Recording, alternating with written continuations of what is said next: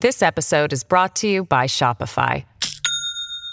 Do you have a point of sale system you can trust, or is it a real POS? You need Shopify for retail. From accepting payments to managing inventory, Shopify POS has everything you need to sell in person.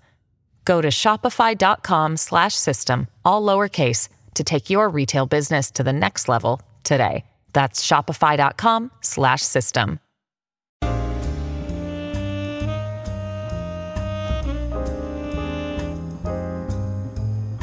Hello and welcome to New Books in African American Studies. I'm your co-host Nicole Powell. I'm here with the Reverend Dr. Courtney Pace, and we're both really excited today to talk about her newest work, which is Freedom Faith: The Womanist Vision of Prathia Hall. So, welcome to the show. Thanks. Thanks for having me. I'm glad to be here. So, if you wouldn't mind just sharing a little bit more about um, your journey, your work, and why that's led you to the process of creating Freedom Faith. Wonderful. So, I am currently Associate Professor of Church History at Memphis Theological Seminary, where I also serve as Director of Admissions. Before that, I taught in the Religion Department at Baylor. And in a completely previous life, I wrote audio or audio recognition software for an, a smart home. So um, I've had kind of a zigzag journey, which I think is the case for most women.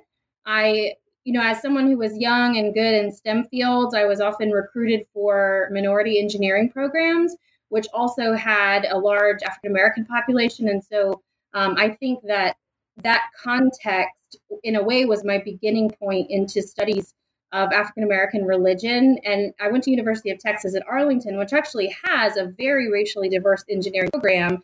But at that time, all of the student support services for minority engineering students were for people of color, not for women. And so all of my mentors going through um, going through undergraduate were scholars of color, and it gave me wonderful exposure to disparities in institutional settings and being able to contextualize what I had faced as a woman with experiences of others. Then I, uh, in my last year of college, my life kind of went topsy turvy, and I ended up going to seminary, finally answering a call that I had put off for a very long time. And, um, you know, that was where I really had to come out as a progressive in order to affirm my own call. And, and if you've studied narratives of women in ministry, it really is sort of a coming out experience to publicly name your call, to move your life oriented around accepting that call and getting the training that you need. Um, and my road led me to Memphis, which is a wonderful place to do what I do. We have students from age 21 to 85 who are from multiple states, who are from over 25 denominations, and we're all trying to learn together. What does it mean to be the hands and feet of Christ in our communities? What does it mean to um, to live out the gospel in the midst of gentrification and um, disenfranchisement and sexism and homophobia. What does it What does it mean to be faithful as the church in a culture that is hostile to those who bring a prophetic word? Um, and I would say quite a bit of my journey has been a much lesser intensity, more pattern to that of uh, Reverend Dr. Prathia Hall. I was later in life accepting my call my first marriage was not supportive of that call. And so I too had to navigate a divorce in the midst of finishing my PhD um, while raising a child. Um, and I've, I've found that the work that I, I mean, in a nutshell, what I study is social justice movements in American religion, but I've really focused on the religious leadership of Black women. And Dr. Hall has formed me spiritually, theologically, personally, more than anyone else in my entire life. I've been listening to her preaching and reading her words for more than a decade, trying to immerse myself in her story in order to write this book. And um, it's such a privilege for me to be able to share this story with the world, to invite those who knew her to learn more about her, and those who did not get to know her to be influenced by her, even as she has already joined the ancestors. Yeah, and I, I think it's important, especially in the womanist tradition, you know, storytelling and people or Black women telling our stories for themselves, um, particularly given the fact that we're pretty much erased from a lot of different histories, um, especially the civil rights movement. So why why choose Prathia Hall's story, and why is it important for readers to learn more about her right her life? Wonderful. I'm glad to answer that question. You're absolutely right that most histories of Black church, of the civil rights movement, omit Black women's stories, and even histories of feminist gains omit Black women's stories. And so, womanism offers a much needed holy correction to the blindsidedness of white feminism. And, uh, you know, Prathia's story brings us to many intersections, right? So, she she had families in the South, but she was raised in North Philadelphia, which is a very under resourced neighborhood within walking distance of Temple University. It's where the 1964 race riots in Philadelphia broke out. That was her her neighborhood. In fact, those race riots was only a couple of blocks from her house. They lived very near the social gospel ministry church that her family organized. And uh, because of those experiences, and also her being one of the few black students at a predominantly white high school. She went to Philadelphia High School for Girls. She was able to navigate and translate between different contexts as easy as breathing. So the Student Nonviolent Coordinating Committee invited colleges from around the country to come south. But what happened was a lot of white college students from the north came south and had no understanding of Southern culture, of the importance of religion, of Southern respectability and mores, of the danger of things like black men escorting white women, of the need for propriety in the way that you dress. Um, and so Prathia almost single handedly trained every new incoming group of volunteers with SNCC so that they would understand how to keep everybody safe in the way that they carried themselves. There's a section of the book that talks about um, white women not being accustomed to the kind of limitations they had to have in order to live safely in the South, or even some of the white men taking offense at not being able to go out late at night and not realizing how dangerous what they were doing was, how terroristic white supremacy would be toward them if they didn't um, proactively eliminate as much scandal as possible. Um, and then in the as you read the book, you get a sense that Prathia Hall was actually a very key leader. Martin Luther King described her as the one platform speaker he preferred not to follow. To my knowledge, he's not said that about anyone else. So he's holding her in esteem. You'll see um, things that people like John Lewis have said about her, Jeremiah Wright. I mean, she was so well admired. Most people didn't recognize that she was the same age as them because she carried herself with so much wisdom and austerity. She provided strategic leadership to the projects that SNCC was doing in Southwest Georgia. She was running civil rights collectively in Atlanta for a good chunk of 1964. She led the Selma Project after Bernard Lafayette joined the SCLC. So she really is providing key leadership. And we know names like John Lewis, we know Fred Shuttlesworth, we know Jim Forman, we might know Fannie Lou Hamer, but most of us have never heard of Prathia Hall. And her story is key to understanding a fuller, a fuller idea of what happened in the movement, of the kind of door to door canvassing that SNCC was doing, of the, the way that faith melded together with political convictions in, in the declaration that every citizen should have a right to vote and that we have a responsibility not only to make sure that others have the right to vote, but to make sure that the system is set up to perpetuate that right of access. And she's doing fundraising, speaking in the North. Um, she builds quite a reputation for herself. There was there were even some Northern Jewish women's organizations that would request her to come as a regular speaker. And then, as she's discerning her own call, even with all of this experience and um, you know on the ground kind of acclaim, she still was doubting whether God had called her. The picture on the cover of the book is Prathia speaking at a mass meeting in Southwest Georgia in 1962 before she understood that she was called to preach. And you see her standing there. I mean, she's she's glowing with prophetic power. And everyone talked about the way that she talked and how the room would come to a standstill to hear what she would say. And then we, we read about the difficulty she had trying to pursue theological education, trying to um, establish herself in ministry, how she was only at Mount Sharon and never had opportunity to advance to a more prestigious pulpit. If she were a man, this whole story would have been completely different. If she were a man, she would have been president of any denomination she cared to lead. And and I think her story is important because there are so many women of all races, but particularly black women who have been gaslighted by the church into doubting their own call. Prathia would use the language of surrendered identity. If you're called in ministry and you deny that call, it's the same as if Jesus had surrendered his identity in the wilderness. That's from one of her sermons.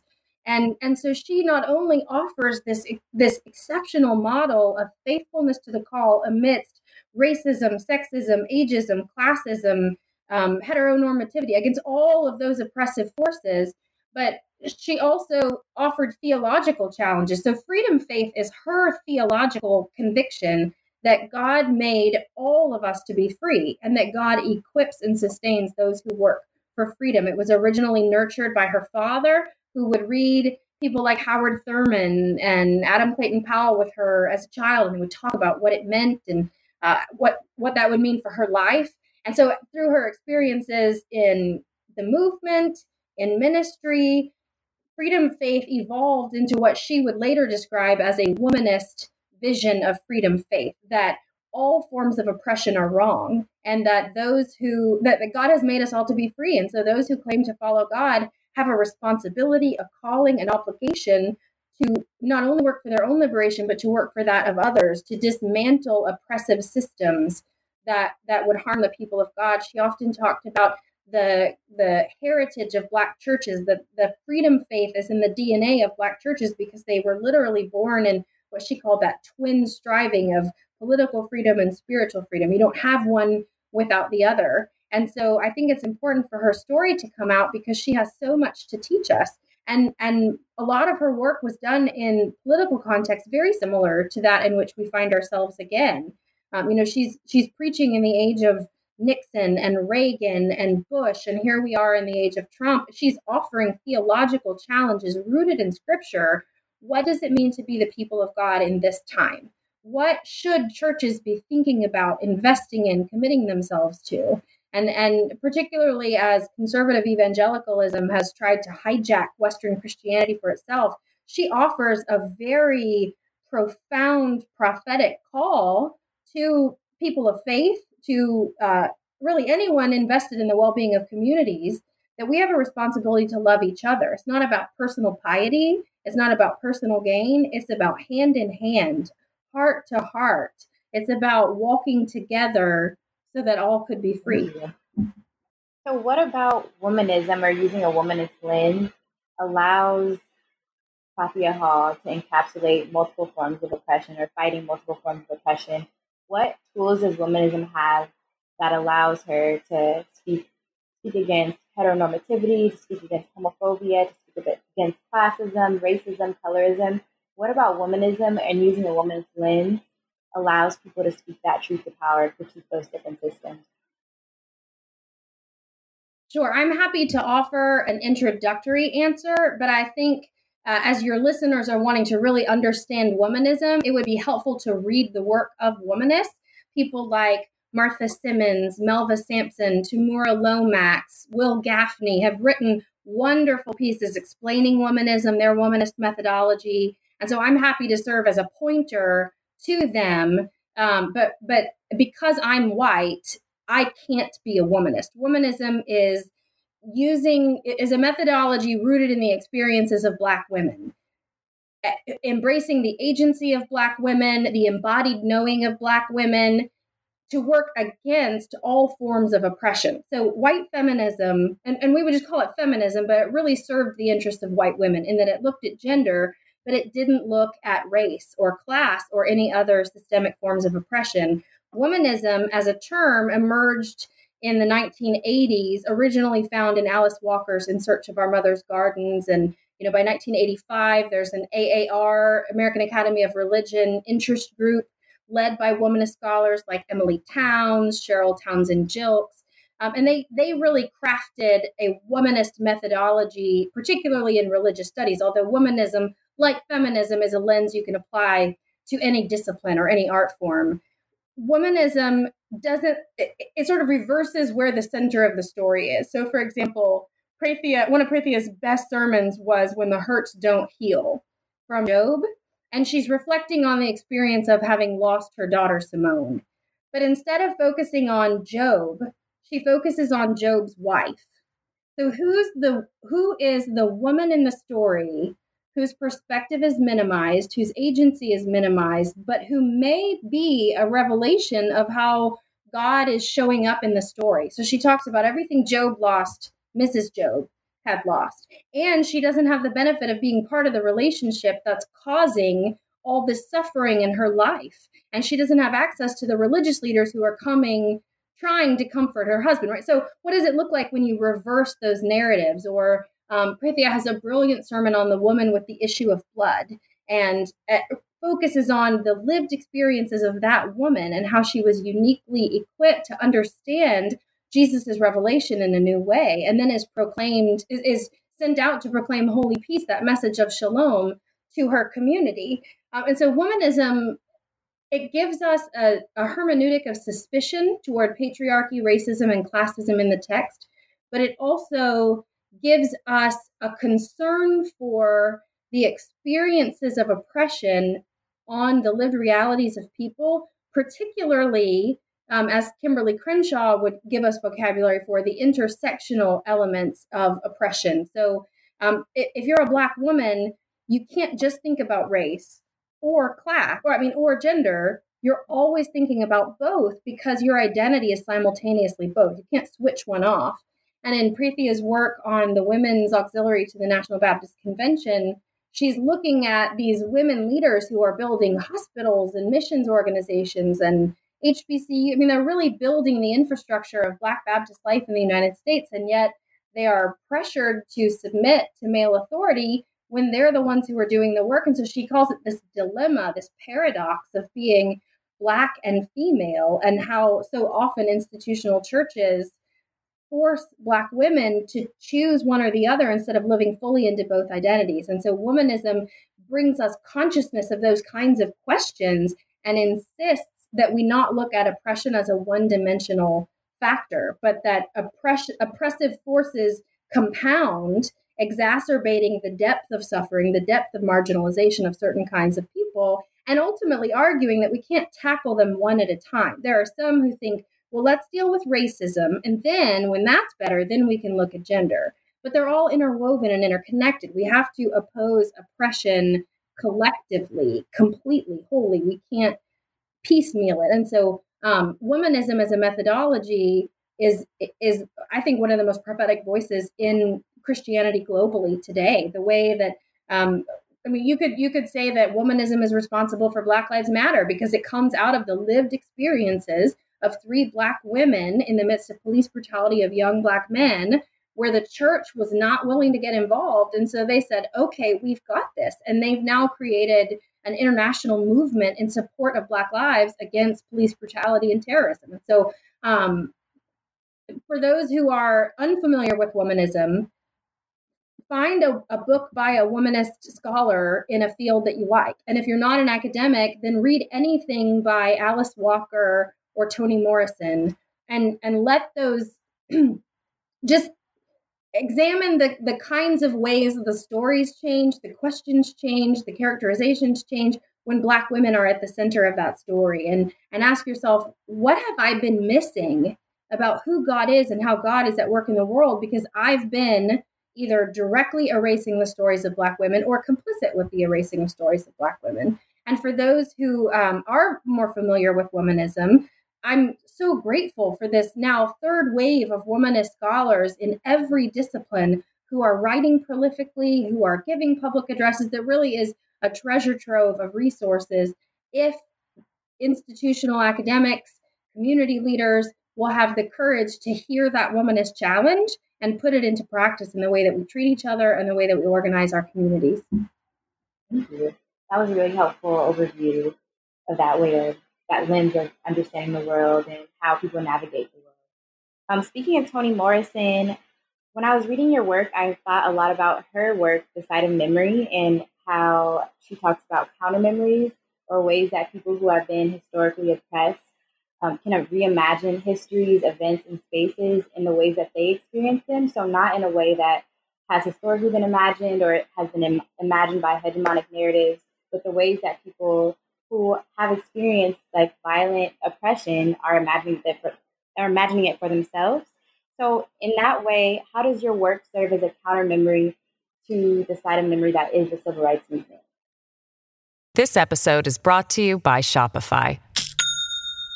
Do you have a point of sale system you can trust, or is it a real POS? You need Shopify for retail. From accepting payments to managing inventory, Shopify POS has everything you need to sell in person. Go to shopify.com/system all lowercase to take your retail business to the next level today. That's shopify.com/system. If you go to any civil rights museum or read a, a book about the civil rights movement, even those that are striving to break out of the great man theory of history still focus on great men and the institutions that they've built. Whereas freedom faith sees the value in the agency of absolutely everyone. Um, one of the most uh, profound things that Prathia Hall learned in the movement was what she called the the wisdom of the ages. The she she even created a definition of freedom faith in that context that I'm going to trust God to take me down to the courthouse and sign my name and I'm going to trust God to bring me back. And the the courage, the faith in the freedom of God that had been passed down from generation to generation in Southwest Georgia created this eh, a different understanding of what was happening. So enslavement was never part of God's will. Sharecropping, economic exploitation was never part of God's will. But yet people were doing that heinous atrocity on black people and blaming it on God, which to, to Prathia Hall was a complete abomination. And so um, if you tell the story from the perspective of black agency amidst white terrorism, God had been at work generation after generation raising people up to lead communities toward freedom. In some cases, that looks like people teaching others how to read. In some cases, that looks like you know personal acts of resistance, like working slowly, or um, perhaps keeping a bit of whatever you were harvesting for your own family, or um, even something as simple as dancing in joy and not letting the experience of enslavement or sharecropping take away your human freedom to feel joy. Uh, and so by the time Prathia Hall is in Southwest Georgia, there were several families who had been leading movements for freedom in those communities for a long time. In Southwest Georgia, it was the Harrises, the uh, the Daniels, and so they take these workers into their homes and you know provide shelter for them, which was a tremendous risk. Uh, pretty much every church that was connected with the movement was burned to the ground, vandalized, members were brutalized.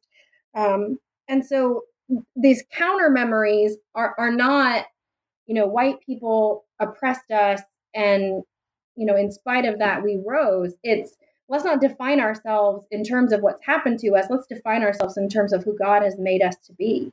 So God has made black people, according to Prathia Hall, as as proclaimers of faith as um, those who are so committed to their identity of being made in the image of God that they wouldn't allow anyone to remove that identity from them, who found creative ways to carve out their own space, their own communities, their own um, hermeneutical understandings of biblical texts. And when they couldn't read, they they used oral tradition. And when they didn't have access to formal education, they they educated each other. And when they didn't have access to voting. They they joined in the work of SNCC, going door to door, encouraging people to vote, covering chores so folks could go to mass meetings. Um, it fits in with with Toni, Toni Morrison is also she's so she's a writer, but she's using a womanist lens in the way that she writes. And instead of looking at the traditional time periods of history, the traditional focuses of history, what happens when we center Black women? How do they understand the story? What's happening if we tell it only from their perspective? And it really does change the narrative significantly. So, if I were to tell you the story of the civil rights movement using only women, I'm going to start at someone like Ida B. Wells, who's exposing the double standard of lynching black men for alleged sexual assault of white women when white men suffered virtually no consequence for assaulting black women. And then I'm going to move to folks like Pauli Murray, who was uh, LGBT, who was um, the first ordained Black woman in the Episcopalian Church, who was uh, helping create nonviolent resistance with people like Jim Farmer and Howard Thurman in that you know that golden age of Black theological and intellectual formation. And then that'll take me to someone like Ella Baker, who is single handedly responsible for SNCC. Dr. King wanted to merge the young people into what SCLC was doing. And Ella Baker was the one who said, no, they see this movement a different way. You have to give them freedom. And, and then people like Prathia Hall, who joined SNCC's work in 1962, and, and the women in the SNCC office who were handling all of the communications and logistics for all the workers everywhere that SNCC was, to women like Fannie Lou Hamer, who loved the energy of the young people and, and um, used her testimony to expose racism within the Democratic Party at the 1964 Democratic National Convention. And then that might lead us to the significant role of, uh, you know, the wives of leaders, people like um, Myrlie Evers and uh, Mamie Till Mobley, who was the mother of Emmett Till, to Coretta Scott King, to um, Betty Shabazz, and and even the women who played such a large role in the Black Panther Party, and and how they've continued to shape not only Black culture, but also uh, Black churches, Black faith, Black families. I mean, really, if you erase the influence of women, there's not much left. Women have always been the backbone of churches, which means they've always been the backbone of Black communities, Black families, Black towns, um, Black education, and and so that counter memory, it doesn't just modify the story; it tells a brand new story, which should convict us all of why have we never asked these questions before? Why why when we read a history written by a western white man do we just assume that it's right and not become more engaged readers to ask well where are the women in the story?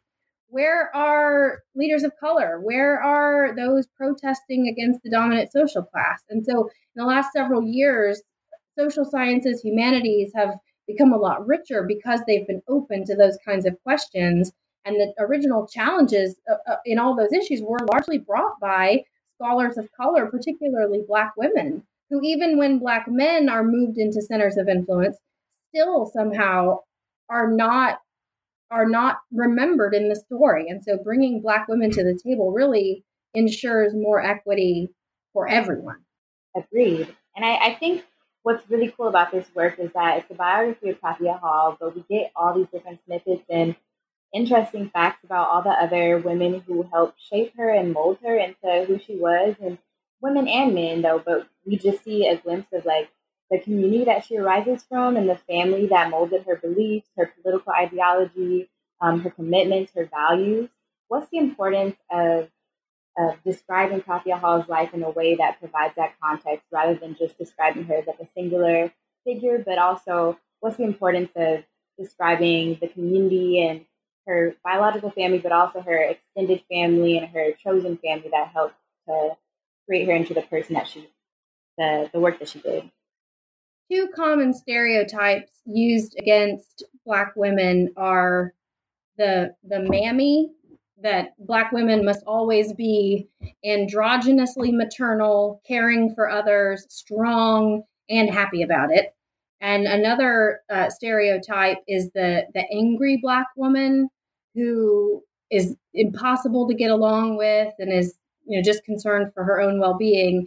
Both of those tropes have been used against Prathia Hall. And as I engaged in my research I understood I understood more deeply the importance of letting her humanity show through so that other women in leadership other women experiencing call other women struggling in racist, sexist, classist institutions could have role models, particularly that of Prathia. What does it look like to be a woman, to be a woman of color in these settings, right? So she has kind of a pushy mom, but her mom was giving her opportunities to do public speaking and encouraging her. And at one point, she said, I bet my mom was called, but never had the pastoral imagination to see it that way. You know, she thought she was just called to be a Sunday school teacher. And um, I, think I think it's important that we see Prathia as someone who has a difficult relationship with her mother, but fought throughout her life to maintain that relationship as a very positive one, to have her children have a good relationship with her mother as well. Um, she adored her father, and he tragically passed away in a train accident while she was in college. And I don't think she ever fully recovered from that loss. He was her greatest intellectual mentor, and the fact that he died almost the same year that she joins the movement um, to me suggests that the one was very connected to the other and will always be a determining factor in how she understands her activism. And then you look at um, like many women in the movement, came back with PTSD. We didn't have that language back then, but um, you know, if you read like the Diary of Anne Moody, it's very obvious they had been in combat. They had been shot at in their sleep and scared at the turn of every corner. They had PTSD. And so Prathia dealt with that by marrying a man that she'd been on again, off again with throughout the movement. They had two children. And, uh, you know, she did some community work in Roosevelt, New York, where her husband's job was, but was still struggling with her call. I think a lot of us have, have struggled with that tension between wanting to be in a traditional family role, but also wanting to fulfill call in our life. And, and then, then you see her as this lens of a working mother going back to school even having to negotiate with her partner for support to do that, and ultimately having to leave her marriage to continue her call. And then um, in the last two years, there have been several Black women named as deans and presidents of theological education, which is wonderful. And I hope that we're just at the beginning of a hill that climbs steeply. But for so many years, and even still today, Black women are hired in institutions for diversity counts, but then not given any influence, not given any power, and harassed and in some cases brutalized by the institutions themselves. So it's like they want to hire Black women to be there, but what they want Black women to say is that the institution is really great and nothing needs to change.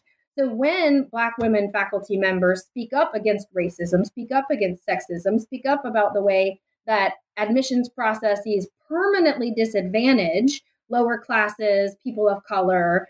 Um, there suddenly those institutions turn on those women and call them difficult, call them stubborn, call them angry, and and you can see that Prathia dealt with that in a couple of institutions where she was. She was trying to develop an infrastructure of support for women at United Theological Seminary in Dayton. She was trying to build up the DMin program for those who've since to call to ministry and wanted a doctoral level degree, but didn't need to go for a PhD. And she's doing all this while she's the single mother of two kids, while she's commuting back and forth between Philadelphia and um, New Jersey, while she's um, trying to finish her PhD in um, in New Jersey and still trying to finish her divorce. And, and there are men, as a seminary professor, I can tell you most of our students are juggling all of those demands and more while they're in school or something very equivalent to it. And so, um, Prathia's womanist example helps us see what does it look like for a woman to be faithfully herself in a hostile environment? What does it look like for a person of color to be faithfully themselves in a hostile environment? And who are the unlikely enemies who you thought you could count on who are really not looking out for you like they said they would and where are other people who face similar oppression who can stand with you in solidarity and so um, i think her story gives us a lens to look at lots of different things that's one of the reasons why i chose her for my doctoral research is we i mean you really could use her story to look at american religious history from the 1940s to the 2000s. Um, you, you can you can see how race, gender, class, sexuality, how all of those issues are flourishing on a national stage. How she's contextualizing them theologically, biblically, in the in congregations, and how that is affecting the way that uh, parachurch organizations, secular organizations, nonprofits nationally are working together and in some cases against each other based on their understanding of what does it mean to be the hands and feet of Christ in these times. Um, and so that's one of the reasons I'm I'm just so grateful to be a part of this work. As uh, nothing else has shaped me as much. And my hope is that those who read the book will find uh, will find inspiration for themselves. Will find a fresh word of God preached by Prathia. And you may notice as you read the book that I quote a lot, uh, probably more than most scholars do. But I did that because it was important to me for Prathia to tell her own story. I, I, meant only to be a scribe in a way. I mean, I did use historical methodology. I did a significant amount of research to piece together what, you know, the events of her lifetime. But I really, the last thing the world needs is another book where a white person makes the story about a black person really about white people. This story was about Prathia's prophetic ministry, about her influence on black church and on American religion holistically um, the way that she supported Black clergy women, and, and how many resources are now available for Black clergy women that wouldn't have been possible without the the widening of the path that Prathia did. Um, and I'm sorry, I've forgotten what your original question was. I just get so excited talking about this. Um, but but freedom faith really does give us this wonderful challenge to examine ourselves, examine the world around us, to be open to seeing oppressive forces wherever they are, and to have faith that God will be with us as we work against oppressive forces in the lives of people.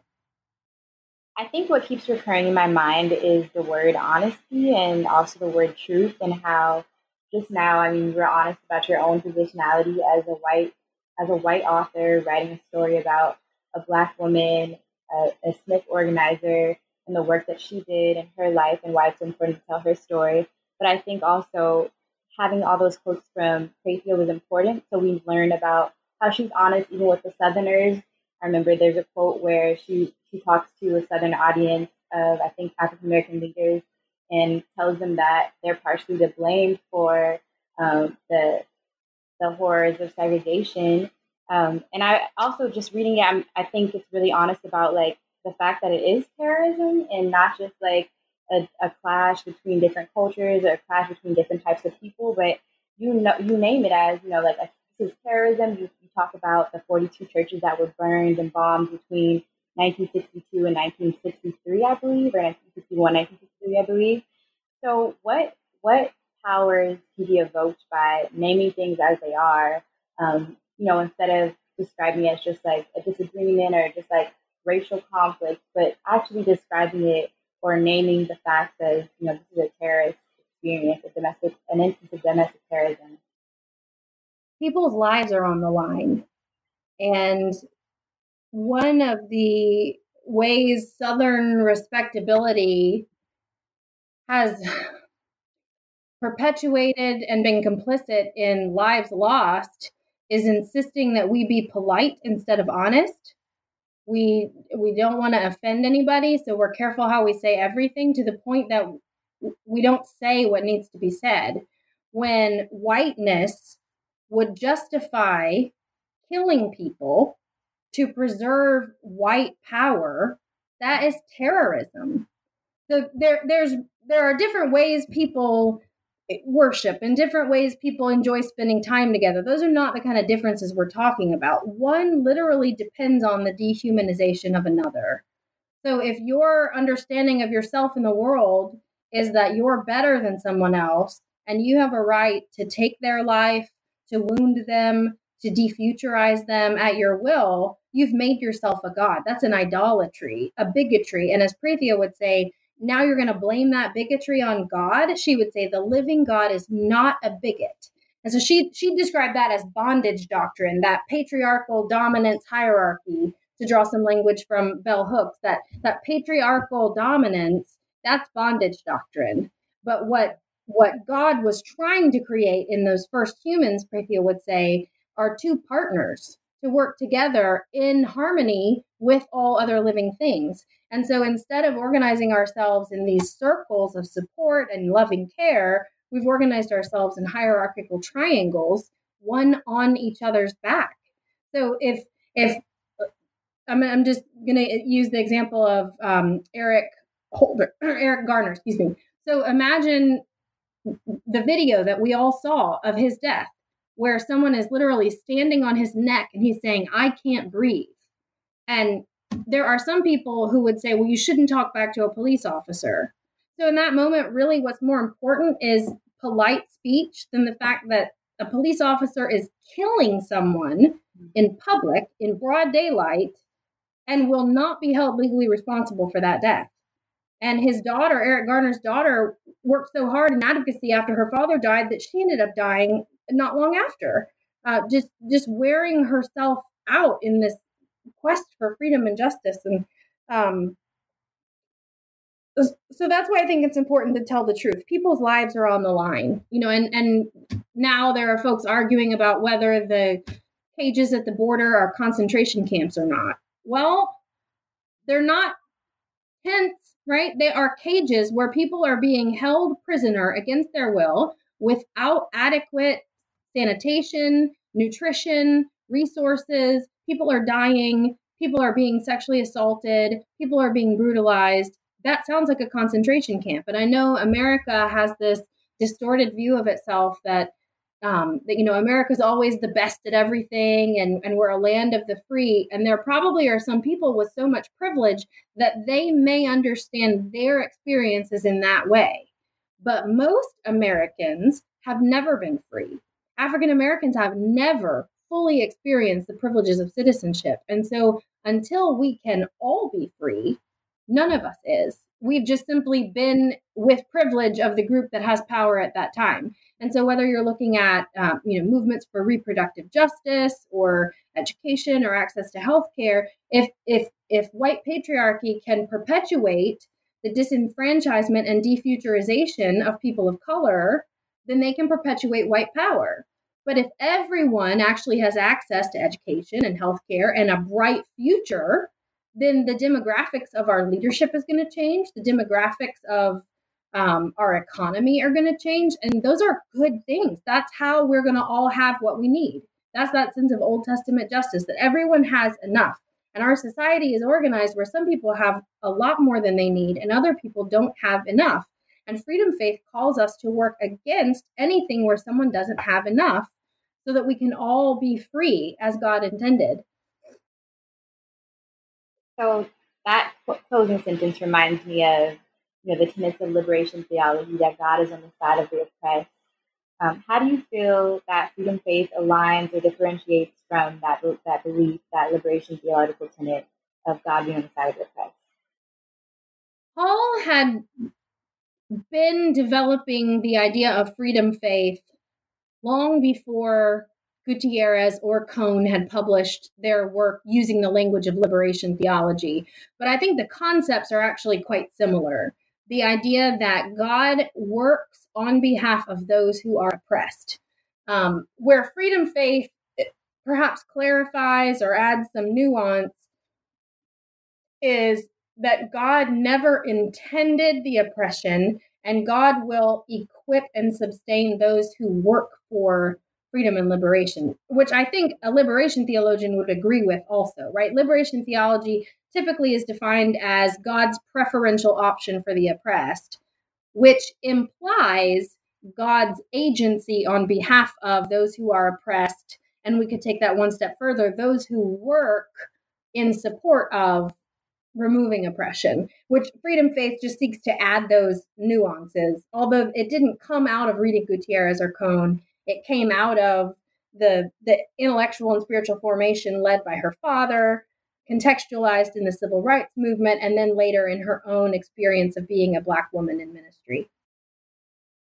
So the qualifier there is that God is on the side of those who seek justice, for those who are oppressed and those who also are fighting for justice and liberation. Exactly, and and so womanist religious scholarship um, would have that same commitment and would typically is viewed as a component of liberation theology. Um, so, you know, Prathia had been using this language of freedom faith. And then as she found herself, as she found that her voice was what folks were starting to call womanist, she she I'm doing my hands in a circle, almost like I'm forming a ball of dough. Like she's she formed her understanding of freedom faith and it became her womanist vision of freedom for everybody. And, and for her, it's particularly rooted in the roles of Black churches and Black communities, which again might be a little bit more specific than um, you know broad liberation theology that doesn't doesn't focus on a particular context. But throughout her research and her preaching, she was very focused on the roles of Black churches in Black communities and the roles of Black communities in Black churches. Could you speak a little bit more to the intrinsic nature or the alignment between faith and the civil rights movement? And I know you spoke a lot about how that played out in the life of Prathia Hall, but just um, providing a, a more general context about that alignment. Yeah, absolutely. So the the civil rights movement uh, is as old as the story of the enslavement of Africans in America. When we talk about the modern civil rights movement, we typically mean 1954 to 1968. Um, it's a secular movement in that it's seeking political change, but almost every major actor in that movement was a religious leader. So even if we go back prior to the the um, the the modern civil rights movement. You know, Ida B. Wells was a Sunday school teacher and was very connected in her local congregation. Pauli Murray was an Episcopalian priest. Um, and then we move into the modern civil rights movement. You know, King was a minister, as was almost everybody in SCLC. Uh, SNCC was led by a lot of seminary students, people like John Lewis, Charles Sherrod, Charlie Cobb. I mean, they were all in seminary and ended up joining the movement. Even someone like Bob Zellner. So that's an interracial point of commonality. And and if you listen to the music of the movement, most of the songs were spirituals that had been reimagined in the context of the 1950s and 60s. Um, mass meetings very commonly were held in churches. So while the movement itself was for you know registering people to vote and gaining public access to services for all people, what was driving folks to get involved in the movement more often than not was a commitment of faith rooted in love for everybody and justice for everybody. Now, there were people of many faiths who shared that story. So even if we just look at SNCC, you know, you have someone like Prathia who's Baptist, uh, that was overwhelmingly a tradition. You have someone like Bob Zellner, who's United Methodist. You have someone like Faith Holsaert, who's Jewish and and more of she called herself nominally Jewish. Um, then you look at SCLC, you have people like Rabbi Abraham Heschel, who was involved. There was a Greek Orthodox priest. Um, there were uh, Hindus and Buddhists and people who were. Uh, Judy Richardson described herself as I can't remember if it was atheist or agnostic, but not a person of faith still being moved to tears by the proclamation of faith that God meant everybody to be free and how much that worked to sustain people in the movement. So, uh, so they they were intricately woven together. The sense that we're to be spiritually free, and that that obligated us to take certain political action in secular realms rooted in our religious convictions. Thank you. I think that really provides a good context of the interfaith work also that happened in the civil rights movement that I think is not commonly known. Um, so, in closing, what do you hope readers will gain from learning about the story of Prathia Hall, and what aims do you hope her story will fulfill in people's lives? My hope is that Prathia's story will help us all to better understand our own and how we fit in the context of God's work in our time. I hope that Prathia's story gives us audacious courage to believe that we are made in the image of God and that we have something meaningful to contribute in the work for freedom and justice where we are. Uh, Prathia never met a stranger. She could talk to a U.S. ambassador or a custodian, and she would devote the same care and concern and respect to each of them. I think there's something to be learned about about recognizing the value that each of us has, and and that in and of itself is a womanist correction, right? We we honor credentials, but those are given by institutions that often have a lot of oppressive obstacles to overcome to gain access. But what happens if things that people know in themselves that didn't come from a book are valued as much as what we come to know in a book? What if we value the the women going off into the woods and and being entranced in a ring shout. What if that was as much a revelation of God's work among us as the words of, of a hymn or uh, you know the latest book in theology or Black Church? And, and I think her story invites us to to view ourselves honestly, to view the world around us honestly, and to to deal with the ways that we may have been complicit in oppressive structures so that we can set that down and work toward justice and freedom. My my hope is also that this work gives a swift challenge to progressive denominations that say they affirm women in ministry and justice more broadly, but actually aren't doing it in the way that they live. Um, I did a, a, an article about 10 years ago on the state of Black Baptist women in ministry.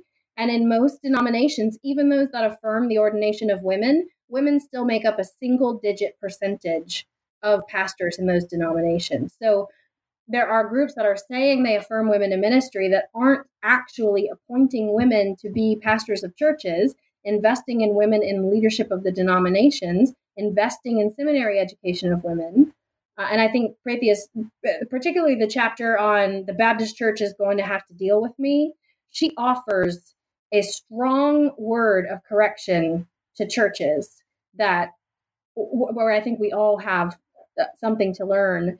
As a historian, I hope people will see this work as an innovation on biography that it you know i'm telling her life story but i'm also uh, trying to do it through the lens of her deepest theological conviction.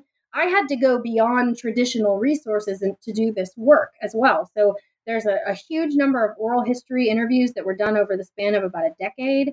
I went to the 50th anniversary of sncc and to SNCC's Worth in Southwest Georgia. I formed personal relationships with people in the movement, many of whom wanted to know me for a couple of years before they were willing to talk to me um, and have now become dear friends but that kind of trust building immersing myself in those environments was was critical to gaining access to the work i had to go through archives of um, SNCC, of SCLC, FBI files, which required getting social security numbers. And then anytime I knew about a court case, I had to contact that county courthouse to get there. I mean, I just I had to go to a lot of links to get the resources to do this book. Um, but it allowed me to do something really new and really important. And I hope that historians who have pressing questions will see this as example of how you can be creative and do really good history outside of the methodology in which you were trained, right? Interdisciplinary work has a lot to offer historians. And you could read this book in a, a, class on religion. You could read it in a Black Studies class. You could read it in a Women's Studies class. You could read it in a history. I mean, it really eh, can be multifaceted. And it was exciting to do that kind of work. Um, and I'm hoping that the brilliance of Prathia's life, ministry, and preaching will continue to inspire to inspire new generations for what will freedom faith look like in our time. Thank you, Dr. Pace. Thank you for having me. It's been wonderful to talk with you. Yeah, and I think this work will be really useful to the newest generation of organizers and activists to have a model of someone that really encapsulated all forms of justice, um, hetero, fighting heteronormativity, fighting capitalist forms of injustice, fighting homophobia, classism, racism, and really being honest about herself and the people that she served, being a bridge builder between different types of communities it's just going to be really useful. So I'm really excited. Well, thank you. I, I, I hope that it is a meaningful contribution to the work of people of faith.